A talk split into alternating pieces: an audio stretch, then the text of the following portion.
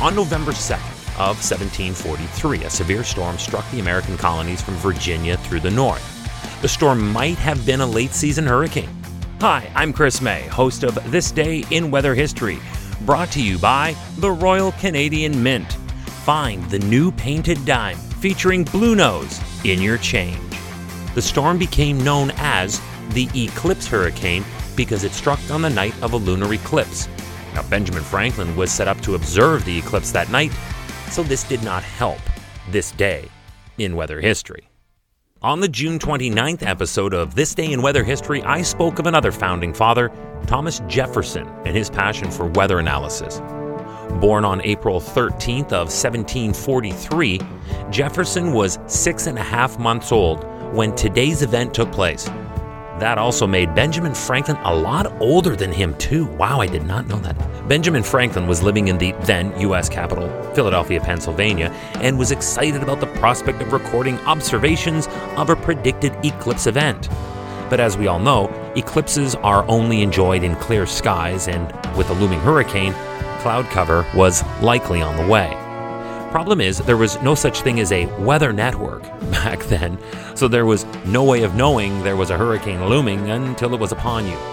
It was amazing that he knew to prepare for an eclipse, but at least that science had been worked on for centuries already. Meteorology, not quite yet to that extent.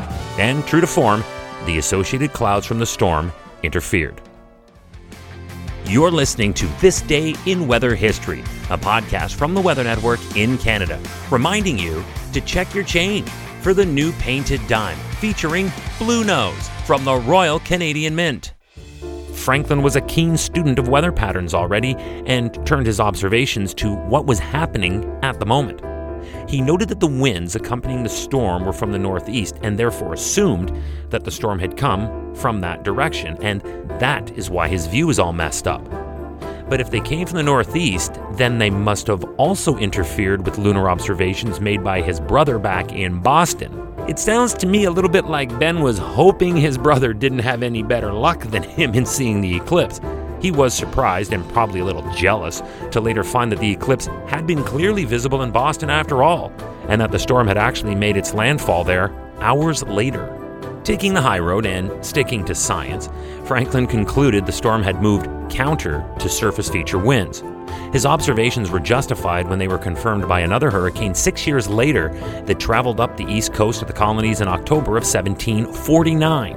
At that time, Ben Franklin was able to trace its movements by using newspaper accounts from various cities along the storm's course.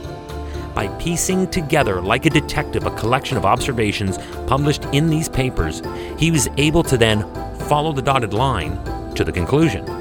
By collating these reports in the order by which they would have happened, based on the location of the cities represented by their respective newspapers, it provided some essential insights into the way the weather works. And with that, meteorology had advanced another quantum leap forward in its development. Also at the time, Harvard professor Jonathan Winthrop, that does sound like a Harvard professor name, doesn't it? He recorded the dip in pressure that the system would have created as the storm passed over Boston. This was marked in the history books as the first such storm where barometric observations were made. More history. Further than that, Professor Winthrop made an entry in his notes remarking the rise in sea level and wind conditions during the storm's passage. It was because of this storm and the observations that were recorded that helped scientists gain a better knowledge about systems like this. They became aware that storms, rather than being driven by the surface wind that we experience, instead had independent wind circulations separate from the storm motion. This lit the fuse. By the early 19th century, New England scientists began theorizing that storms were, in fact, giant whirlwinds or cyclones that traveled over the Earth's surface. Oh man, had they only had radar or a view from an international space station, would have blown their minds. But the truly interesting part is that this snowball effect that led to the development of storm analysis was started because his view of a lunar eclipse was obscured by clouds. He set to find out what happened, and that led to dominoes falling and the first storm where barometric observations were made. Then, from that, the advancement of storm predictions in the centuries that followed. and the night of that fateful eclipse hurricane was this day in weather history.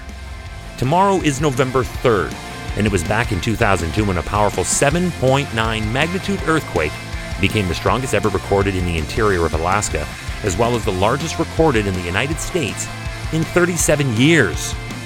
That story is tomorrow on This Day in Weather History with me, your host, Chris Mei, and brought to you by the Royal Canadian Mint. Find the new painted dime featuring Bluenose in your change. See you tomorrow.